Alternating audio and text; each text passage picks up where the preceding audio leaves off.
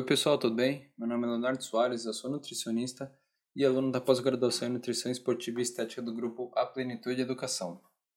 E hoje o nosso papo vai ser sobre nutrição e imunossupressão.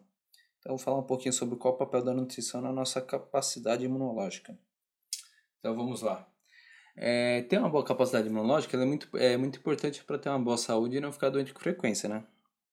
E a principal defesa natural do sistema imunológico são as barreiras físicas no caso a pele, seguido pela, por defesas químicas e algumas células de defesa. E a desnutrição ela vai causar a incapacidade do nosso organismo de se proteger da invasão de patógenos. Mas então vou, vou por partes, vou citar alguns pontos aqui da nutrição, tá? Como por exemplo, eu gostaria de iniciar com a glutamina. A glutamina ela é muito importante para o nosso sistema imunológico, mas a sua suplementação ela não aumenta a glutamina circulante. Isso porque nem chega a passar do intestino, tá? Se passar é bem pouco porque o, as células intestinais, os enterócitos, eles acabam usando para si próprio essa glutamina. Mas a sua suplementação, ela se mostra interessante em alguns casos onde, onde o intestino está prejudicado. É, por exemplo, alguma inflamação. No caso, o BCA ele seria mais importante para produzir, é, para aumentar a glutamina circulante do que a própria glutamina. Isso porque ele serviria para a síntese de glutamato que posteriormente formaria a glutamina. Mas aí não precisa comprar o BCA, tá? Só aumentar a ingestão de proteína já vai ofertar uma boa quantidade desses aminoácidos que vai aumentar a glutamina circulante. É, o intestino é extremamente importante para quem quer ter um bom sistema imunológico, porque assim, a boca é a primeira passagem para corpos estranhos, mas o intestino é o que permite a entrada deles no nosso organismo. Então, ter um consumo frequente de verduras, legumes, frutas, alimentos que são ricos em fibras, né? Vai ser muito importante para manter a saúde intestinal. Ah, em suplementos alimentares, eles possuem a presença de xenobióticos, que podem causar a desbiose, que altera a permeabilidade intestinal e permite a entrada de micro-organismos que não deveriam entrar.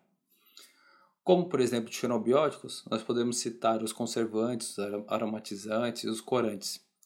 Galera aí que gosta de postar foto daquele pré-terno com cor de amaciante no outro dia não se aguenta de dor de barriga, Agora já sabe o que, que é. Bom, uma estratégia para tratar e prevenir é suplementar prebióticos e probióticos ou aumentar o consumo de fibras. Além disso, é, o excesso ou a deficiência de, algumas, de alguns micronutrientes e vitaminas impactarão de forma positiva ou negativa no sistema imune. Vou pontuar algumas aqui rapidinho com vocês. Bom, por exemplo, a falta de vitaminas lipossolúveis A e E e vitaminas hidrossolúveis B6, B9, B12 e vitamina C prejudica a imunocompetência do indivíduo. Contudo, é, o excesso da ingestão de vitamina E traz efeitos tóxicos e prejudica o sistema imune. Mas aí realmente estamos falando de doses bem elevadas, tá? Coisa de 300 mg para mais por dia. Além disso, a deficiência de zinco traz prejuízo, traz prejuízo ao sistema imune, assim como megadoses também atrapalham na, na, na fagocitose, também doses de 300mg por dia já se mostram prejudicial. É, muito, é interessante ter cuidado com esse mineral em atletas, tá? Porque eles perdem muito no soro e na urina. É, também temos a deficiência de ferro, que é prejudicial ao sistema imune e diminui a proliferação de glóbulos brancos. Mas o seu consumo em excesso ele inibe a fagocitose. É, essa fagocitose, pessoal, que eu estou falando, é uma função de capturar e digerir substâncias estranhas, tá?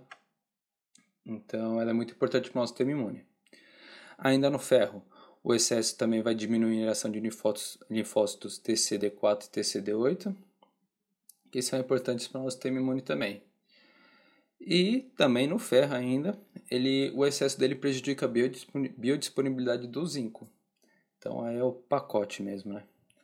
E por fim, né, como um bônus, porque não tem a ver com a nutrição, mas os exercícios de baixa e moderada intensidade aumentam as concentrações de IgA e IgE e IgG, que são importantes na que são importantes imuno, imunoglobulinas para defesa de corpos estranhos, tá? Mas alguns estudos relatam que já quando o exercício é realizado em alta intensidade, a tendência é a imunidade do indivíduo cair, tá?